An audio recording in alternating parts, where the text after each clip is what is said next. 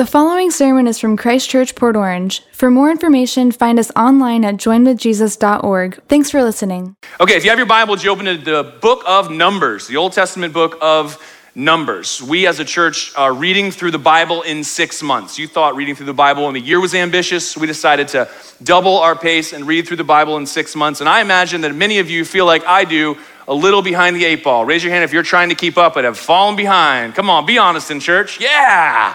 All right, that's okay. That's no problem.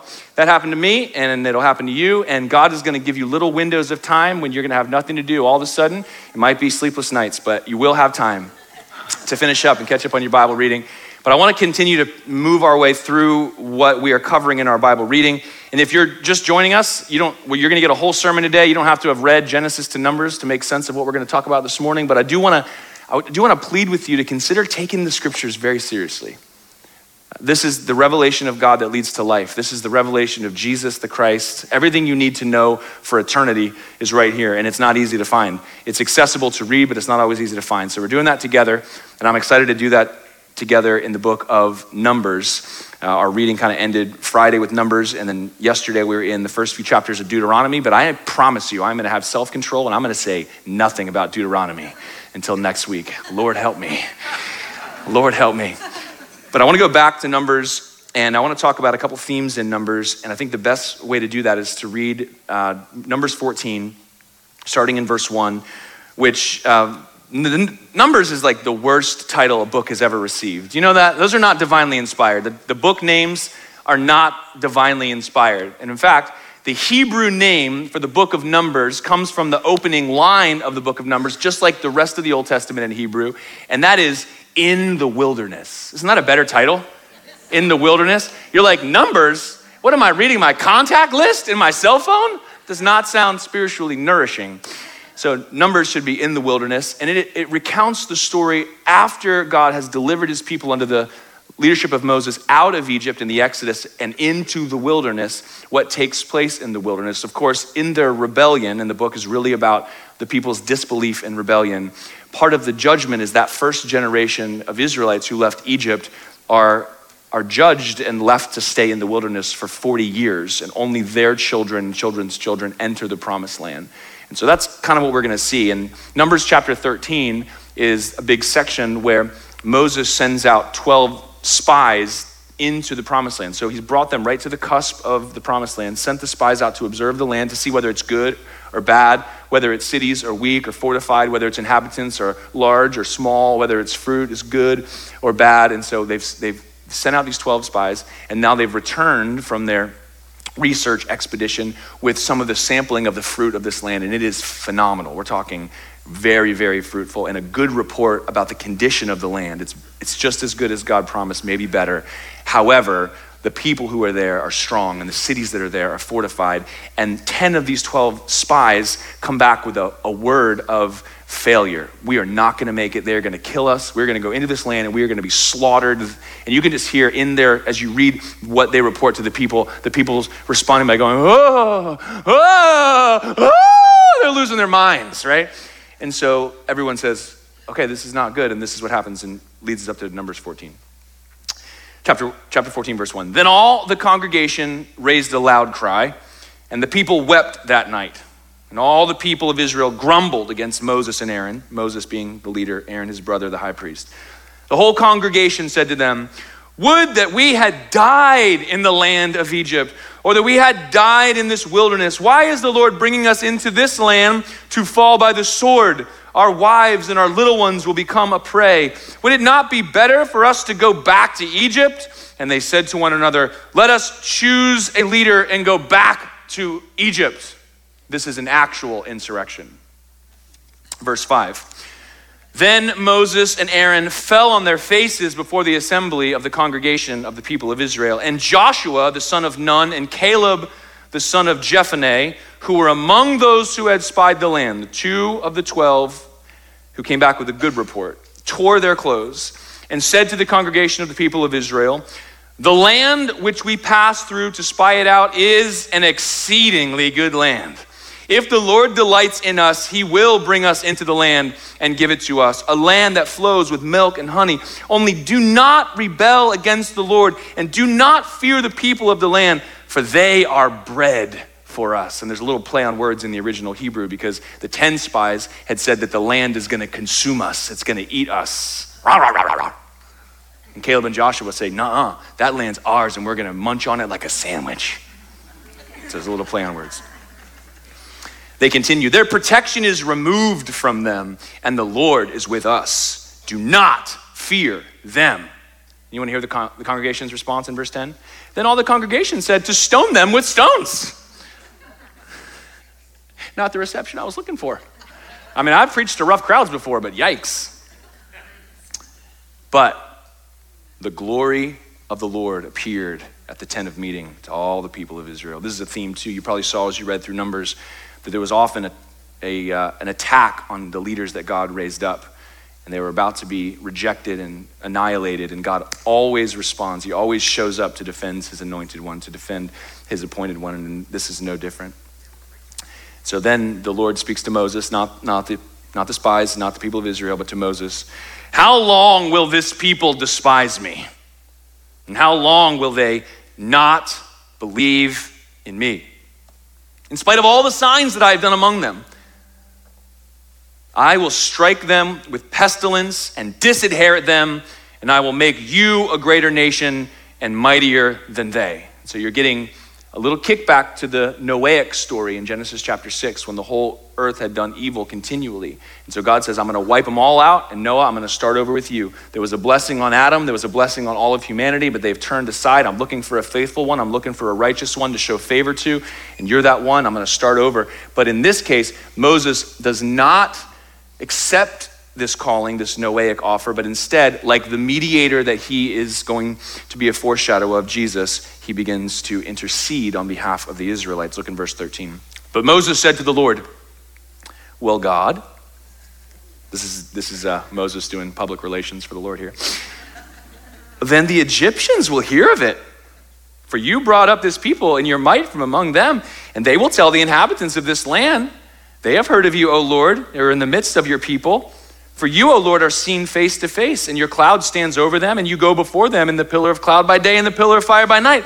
Now, if you kill this people as one man, then the nations who have heard your fame will say, It is because the Lord was not able to bring this people into the land that he swore to give them, that he has killed them in the wilderness. That won't look good for you. And now, please, let the power of the Lord be great as you have promised, saying, and here Moses says to God, the revelation of God's name. The Lord is slow to anger and abounding in steadfast love, forgiving iniquity and transgression. But he will by no means clear the guilty, visiting the iniquity of fathers on the children to the third and fourth generation. So God allows the effects of fallenness to make its way through the generations of humanity, but he is not in the business of giving people what they deserve. In fact, he is a forgiving God. And in verse 19, Moses says, Please pardon the iniquity of this people according to the greatness of your steadfast love, just as you have forgiven this people from Egypt until now. Verse 20, then the Lord said, I have pardoned according to your word. But, but, verse 21. This, is, this would be in my Big Butts of the Bible series coming to a theater near you. But, truly as I live, and I love this for us today, and as all the earth shall be filled with the glory of the Lord. In as certainty as I exist, and yet to be seen, but as certain as that the whole earth will be filled with the glory of the Lord. None of the men who have seen my glory and my signs that I did in Egypt and in my wilderness, and yet have put me to the test these 10 times and have not obeyed my voice, shall see the land that I swore to give their fathers. And none of those who despised me shall see it, but my servant Caleb, because he has a different spirit and has followed me fully. I will bring him into the land into which he went, and his descendants shall possess it. Father, we thank you for your word that has been read in our hearing.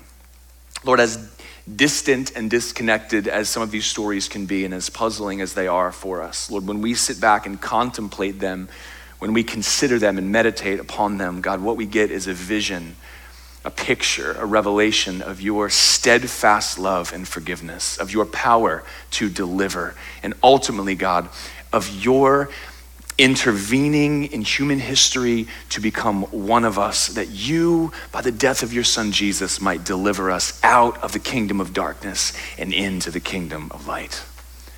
God, I pray as we are in our own wilderness wandering in this light, having been delivered from spiritual Egypt into freedom, and yet not having come into the promised land. God, I pray that our life would not be one where we put you to the test where we live lives of unbelief and idolatry, God, but instead that we would be faithful people who do not despise you, but who honor you as God and respond with the spirit of Caleb.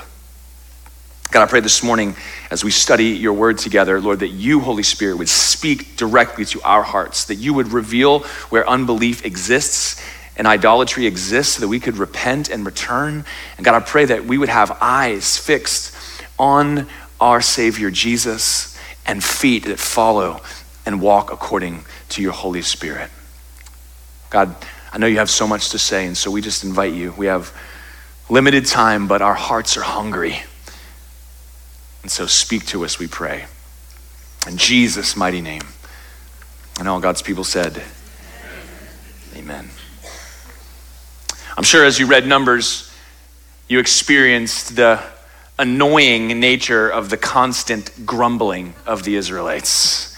That's a feature that Moses wrote in on purpose. And so if it was starting to annoy you just by reading it, it was having its intended effect. Now, I know none of you are like that at all. I know that none of you grumble or complain about anything all the time. And if you were the Israelites, you would not have made the same mistakes that they have made.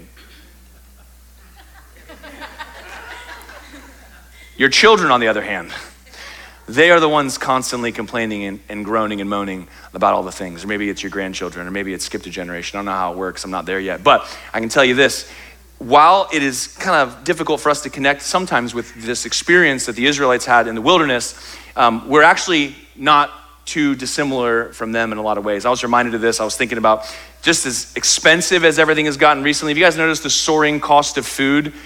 Have you been to your favorite restaurant and got the same thing that you got last year and it's like twice as much money as it used to be? And then the portion got smaller? You're like, what is happening around here? And so, like, it's becoming quite the luxury to eat out. Several weeks ago, it actually been months ago at this point. We were leaving church and we didn't have plans. And so Tiffany and I were talking about lunch plans. And this is one of those A B conversations, and the kids need to see their way out of it. You remember those conversations? And so we're talking about where we're going to go. And I said, let's go to Cinnamon Tree Cafe. It's one of my favorite places for after church. Had, it wasn't three o'clock, they were still open. And I heard a couple of the kids go, you know, Cinnamon Tree. And then some little noise from the back seat, and I will not identify the child, made this sound. Ah. You know that sound? cinnamon tree. I don't like cinnamon tree.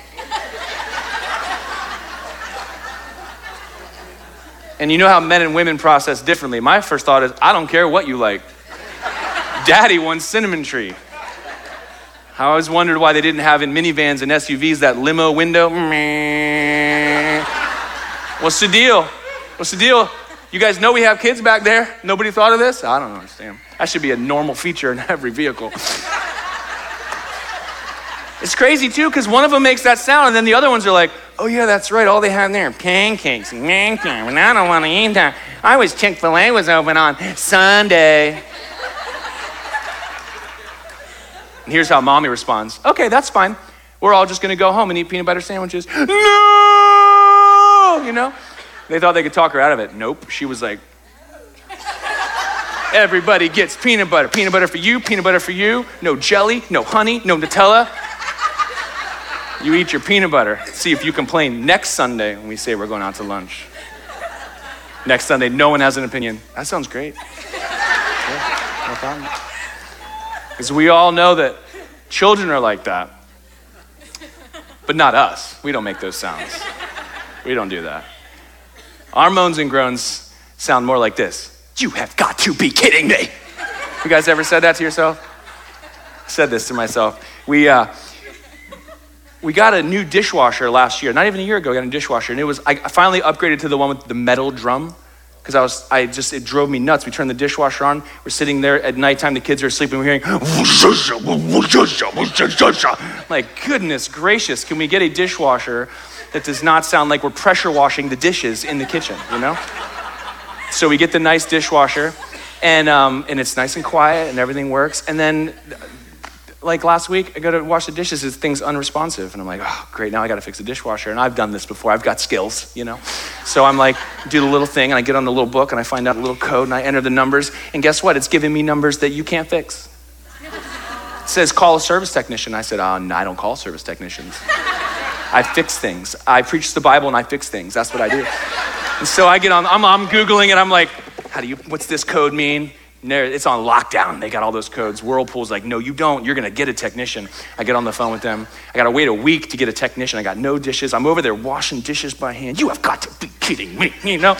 Going, you're having this, this feeling like it's less than a year old, and I got to wait till Wednesday, and someone's got to be at the house, someone 18 or older. It's, whole thing, right? And maybe I have a little bitterness because I was the dishwasher growing up. We did not have a dishwasher growing up. Raise your hand if you did not grow up with a dishwasher, automatic dishwasher. That's why I love this church. You got real people who do real things. We don't. My, I moved out when I was 18, and within a month, my dad had installed a dishwasher. I'm not kidding. I walked in, I was like, you've, you've got to be kidding me. Seriously? One month, I washed all these dishes. So I'm hand washing dishes. I'm blowing money on paper plates. I'm like 13 cents, 13 cents, 13 cents right into the trash can. All this resentment. What's, what's the deal here, folks? And I'm making fun of the dishwasher situation. We could apply this to some serious things that would make you all sweat a little. But we're limited on time, so. It's built into the human condition to take our eyes off of what's important and to lower our eyes down into our convenience, our comfort, our desires, our appetites. And sometimes we don't need help, sometimes we do. It says the rabble stirred up the people at one point in the, in the story. The rabble, these are the people who were Egyptians who, these are like the low income Egyptians. They're like, I'd rather be with them than with what y'all are going through, so I'm out. But they followed the Israelites and they stirred them up. Remember? You remember the, uh, the produce department in Egypt? Remember that? Remember the leeks and the garlic and the cucumbers? Mmm, those cucumbers. I wish I had manna that tasted like cucumbers.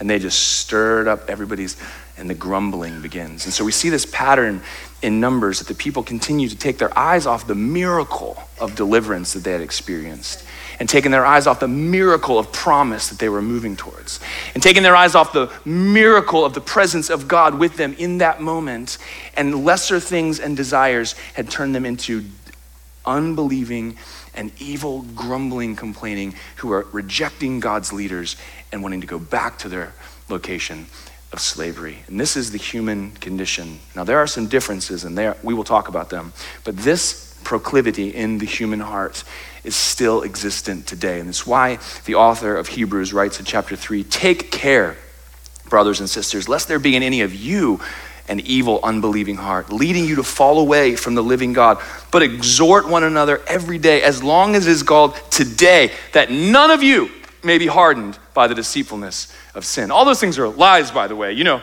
it doesn't matter. The cucumbers are not better in slavery. Can I get an amen? Don't go back to your old job. Don't go back to your old life. That little bit of taste wasn't worth what you were enduring, right?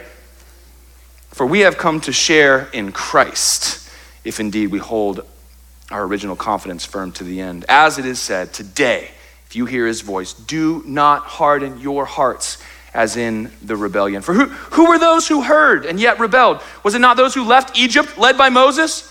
With whom he was provoked for 40 years? Was it not those who sinned, whose bodies fell in the wilderness? And to whom did he swear that he would not enter his rest, but those who were disobedient? So we see they were unable to enter because of unbelief. And this is our, this is our big challenge too today. It's unbelief. It's so simple, but it's our challenge. Do you believe God or do you not? Do you take your eyes off his prize and do you walk down here causing you to grumble and complain? And so I want to help us all to fix our faith. on God's promises, to fix our eyes on the leader that God has provided, and to fix our feet by His Holy Spirit. And I need a miracle of deliverance to do all that in nine minutes. we got to fix our faith on God's promises. The wilderness is enigmatic, paradigmatic of the test. It's the testing period. It's the place that God brings you to reveal to you what you're made of and to give you an opportunity to put your trust in Him. That's what the wilderness is. It's about you coming in out of the comfort of the old life that was also enslaving and into this new unknown place where only God exists and there's no answers. But ultimately, when you encounter God there, it's so that He can deliver you into the promised land where you not only get all the blessing of the promised land, but you get God Himself. The problem is, everybody wants the promised land, but not all of us want God Himself. And so we have this period of time between our deliverance from the kingdom of darkness into this church age, into this age where we walk with God, where we are awaiting a promised land with the return of Christ and a forever kingdom. But we are here in exactly the same situation, a wilderness of sorts, where we have the choice between fixing our eyes on God's promise, fixing our faith on what God has said, and living according to that, or looking other places, having other appetites, charging God with cutting us off from something good and rejecting Him to create our own path that ultimately leads to destruction. And God wants to rescue every single one of us from that pathway. Paul in 1 Corinthians chapter 10, he uses this story to warn the Corinthian church against idolatry. And the reality is, is that when we detach our faith from God's promises, and all of us start by, we become a Christian by putting our faith in God's promises, do we not? Right? Believe and receive. You trust in Christ and then you receive forgiveness and you become into his family. The problem is we can unplug our faith from God's promises, but our faith does not stay unplugged. It has to be plugged into something. And so it will find a lesser thing to be plugged into. And that thing, that unbelief, turns us into idolatry. And that's what Paul talks about in 1 Corinthians 10. He says, I don't want you to be unaware, brothers and sisters, that our fathers were all under the cloud and passed through the sea. All were baptized into Moses in the cloud and in the sea. They all drank or ate the same spiritual food and all drank the same spiritual drink. They drank from the spiritual rock that followed them, and the rock was Christ. So God was doing the same thing. It's a picture of what would come, but he was being consistent. Verse 5 Nevertheless, with most of them, God was not pleased, for they were overthrown in the wilderness. Now, these things took place as an example for us, that we might not desire evil as they did. Do not be idolaters as some of them were. As it is written, the people sat down to eat and drink and rose up to play. We must not indulge in sexual immorality as some of them did, and 23,000 fell in a single day. We must not put Christ to the test as some of them did and were destroyed by serpents, nor grumble as some of them did and were destroyed by the destroyer. Now, these things happened to them as an example, but they were written down for our instruction on whom the end of the ages has come. Therefore, let anyone who thinks that he stands take heed lest he fall. There's no one too good, okay? Don't stand in judgment over our ancient Near Eastern counterparts or each other because we're all susceptible to disbelief and idolatry, every single one of us. No temptation has take, overtaken you that's not common to man. That's the good news. We're all in this together. But with the temptation, he also will always provide a way of escape that you may be able to endure it. Therefore, my beloved, flee from idolatry. What does that look like for you? I'll tell you what it looks like for me. Here's what it looks like for me I'm driving to church on a Monday in my 2004 F 150 and it's not pretty, but it is reliable as the day is long. It is paid for, and I've had it for almost six years. And I pull up to a stoplight next to a 2023 F 150 that is the equal of my truck in every way, and yet somehow is far superior. And I look at that truck and I think, that is a nice truck. And then I look at it a little longer until the light turns green and somebody honks. Right? You guys know what I'm talking about? And then I just can't stop thinking about, I deserve a nice truck. I'm a good dad. I work hard. Why can't I have a nice truck? And so I spend a little time looking online. And I have this experience $86,000! You've got to be kidding me. I'm happy with my truck. 45 minutes later, I'm like, what's a 2018 running these days? they're, pretty, they're pretty nice. 49,000, that's ridiculous. And I'm like, hmm, what's the payment on $49,000? you guys do the same thing too? $837? Crazy. I like my truck. How long are they financing trucks these days? 108 months. You know? You guys do this thing? What's happened here? I believe I will be happier in that lane instead of this lane. Do you see? It's just unbelief and idolatry because I'm living my life on purpose. I've got a lot of reasons why I'm driving that truck because I want to do things that that payment would not let me do. You see how this works? And so the God's called me to walk this lane, and I'm imagining myself over in this lane. And sometimes you let that drift take you into idolatry.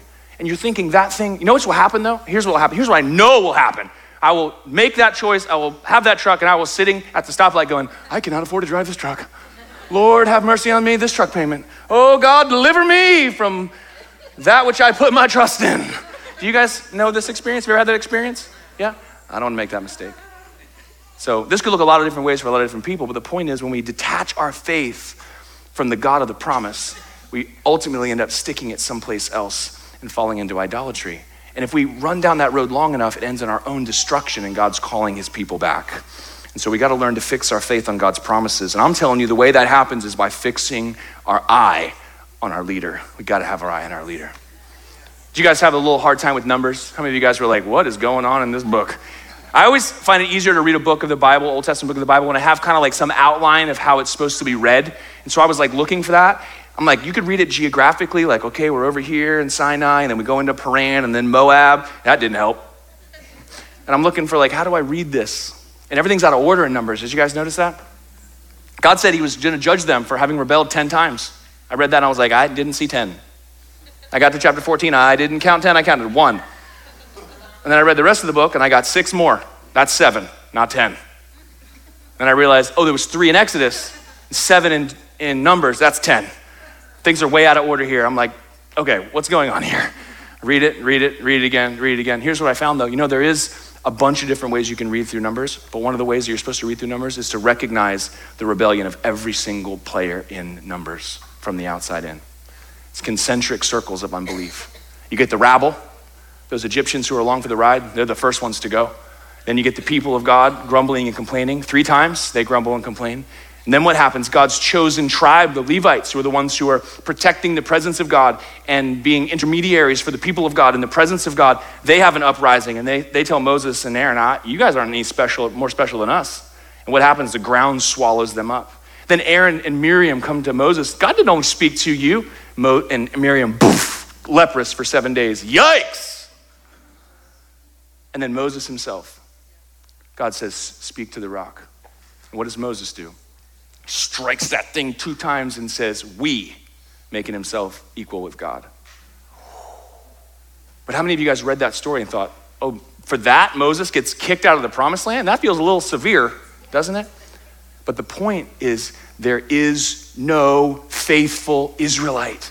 There is no perfect leader. There is no there is no blameless high priest. The people whom God has chosen unbelieving. The tribe that God has chosen to represent them, unbelieving. The high priest that God has chosen to lead them, unbelieving. The deliverer that God has anointed to lead them, unbelieving. There is not a seed of the woman like we read in Genesis 3:15 who would ultimately destroy and crush the head of God's enemy and deliver God's people. And so there is an expectation that there will be another leader and brothers and sisters, Jesus is that leader. And so you'll start to see Jesus happening all over Numbers in very strange places. Remember when the people complain and God sends a plague of snakes?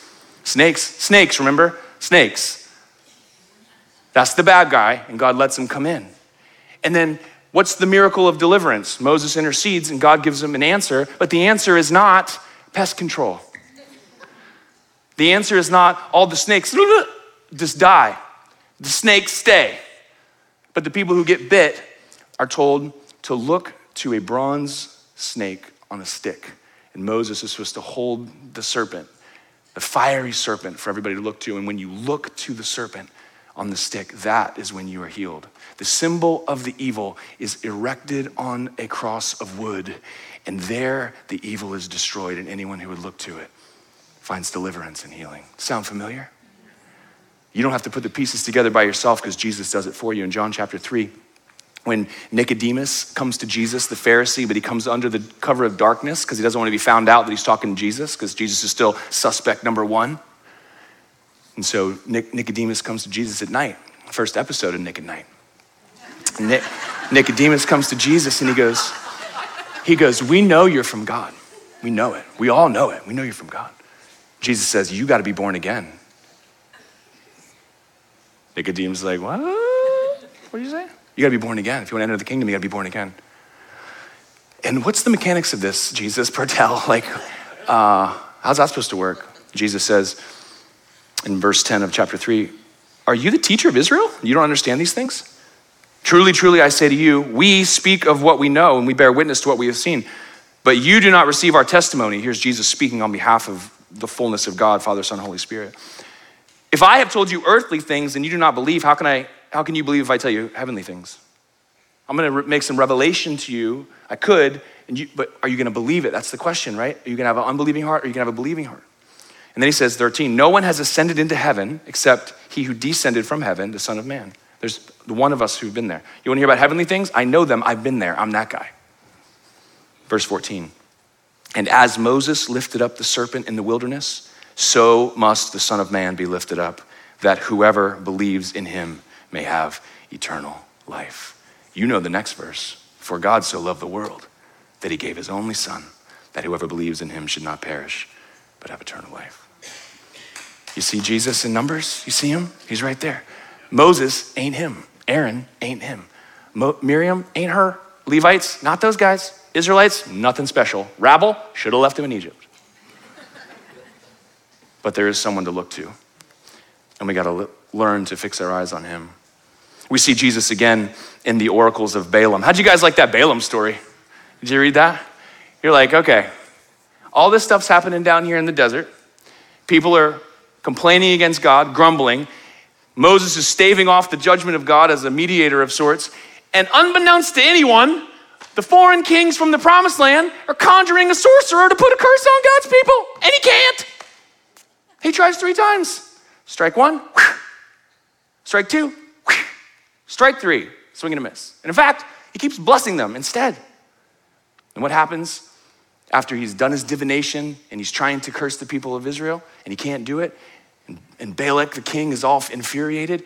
Then something special happens. Balaam, this pagan sorcerer, instead of doing his omens, he experiences the power of the Spirit of God comes on him and he begins to prophesy. And he says, Oh, I see something. I see something in the distance. He says, I see a star coming out of Jacob. He says, He's not near, but He's coming. And I see a scepter that will rise out of Israel and crush the forehead of Moab and break down the sons of Sheth. The victor is gonna come and destroy the enemies of God. And he's in the distance and he's growing up out of this people, and nobody can stop him. And his name is Jesus. And aren't you glad we don't have Moses to look to? Aren't you glad we don't have a numbskull like me to look to? Aren't you glad we've got the victorious and ascended Jesus Christ to look to? You want to fix your faith? Fix your eyes on Jesus. I want to talk to you about the spirit that Caleb had, and I don't have time, but I am going to talk about it in the podcast, so that's going to scratch that itch. And I hope that you'll follow uh, online because the way that God makes this happen is by doing something different on the inside of you. One of the main ways that we are different from the Israelites is that they were characterized by stone cold, dead, unbelieving hearts. And before Jesus came, we all had the same problem. You know that? And every time we have a Sunday service, I imagine there's some people sitting in the audience and their minds are very alive and their ears are tuned in and you can make sense of everything I'm saying, but your spirit is cold and dead on the inside. And when you hear this truth about who Jesus is, God does a miracle by His Holy Spirit. That's what being born again is all about. And suddenly there's faith in your heart, and you take your first breath as a new man or a new woman because you know that you know that you know that that Jesus is the rightful ruler of the universe, and He died that you would live, and He's your personal Lord and Savior. When you put your faith in Him, you come to life. And because of His sacrifice of atonement, you are now cleansed from the top of your head to the bottom of your feet to become the temple of the living God by his Holy Spirit. That spirit that took over Balaam for a minute and he prophesied, that spirit that filled the 70 that Moses sent out and they prophesied, that spirit that Joshua and Caleb had, that spirit isn't given in fits and starts, but without measure because of Christ. And you have access to that spirit every day. And so you hold on the promises of God by faith. And you get up every day and fix your eyes on God's leader, Jesus, and you watch how you make it through this life, not falling to the side in unbelief or in idolatry. And you walk in the footsteps of the Holy Spirit, and you will find yourself surrounded by the presence and power of God. Listen, the Spirit of God gets up every day and moves in this earth, and you can move with Him or without Him. You want to endure? You want to make it? You want to walk in power? I'll tell you what, I would rather be clothed in the power of the Holy Spirit in my 19 year old pickup truck than be bowing to the idol that is the Ford Motor Company and a slave to Him for 108 months. Do you know that? Because that's where the power comes to believe and to not fall away, to worship the living God and to come into His promised land with the full blessing that He wants to put on every one of us. And that offer is available to you today for the first time if you've never given Jesus your life and asked for forgiveness. And it's available to every son and daughter who will wake up every morning awake to who God is, His presence, His reality. Fix your eyes on Jesus, walk in light of who He is, and walk where His Spirit goes. That's God's gift to you, and I hope that you walk in it. Amen. Lord God, I thank you for every person present and in my hearing. God, I thank you for the richness of your word. God, we haven't even come close to digging into all that's going on in this Old Testament book and understanding all these strange stories, but we, we see enough to know that you are the faithful God, steadfast in love and faithfulness to a thousand generations, God, and we can trust you.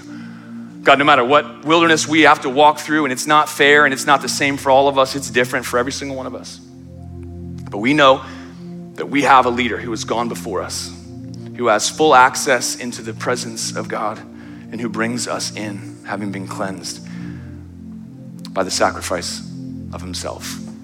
And God, we thank you that your spirit is alive and active, speaking to us through your word, leading us in our hearts every day. And God, we want to just walk one foot in the footsteps of the Spirit of God every single day. And I pray, God, that you would strengthen us as your people to live lives that are not characterized by unbelief, but by dedication and faith in your promises, with eyes fixed on Jesus and footsteps following after your Holy Spirit. God, I pray for every person in my hearing that has not relinquished control and in repentance and faith turned to, to, to Jesus. God, I pray right now, as their spirits are stirred, God, that they would make the act, active and conscious choice to say, God, forgive me, save me, I am yours forever.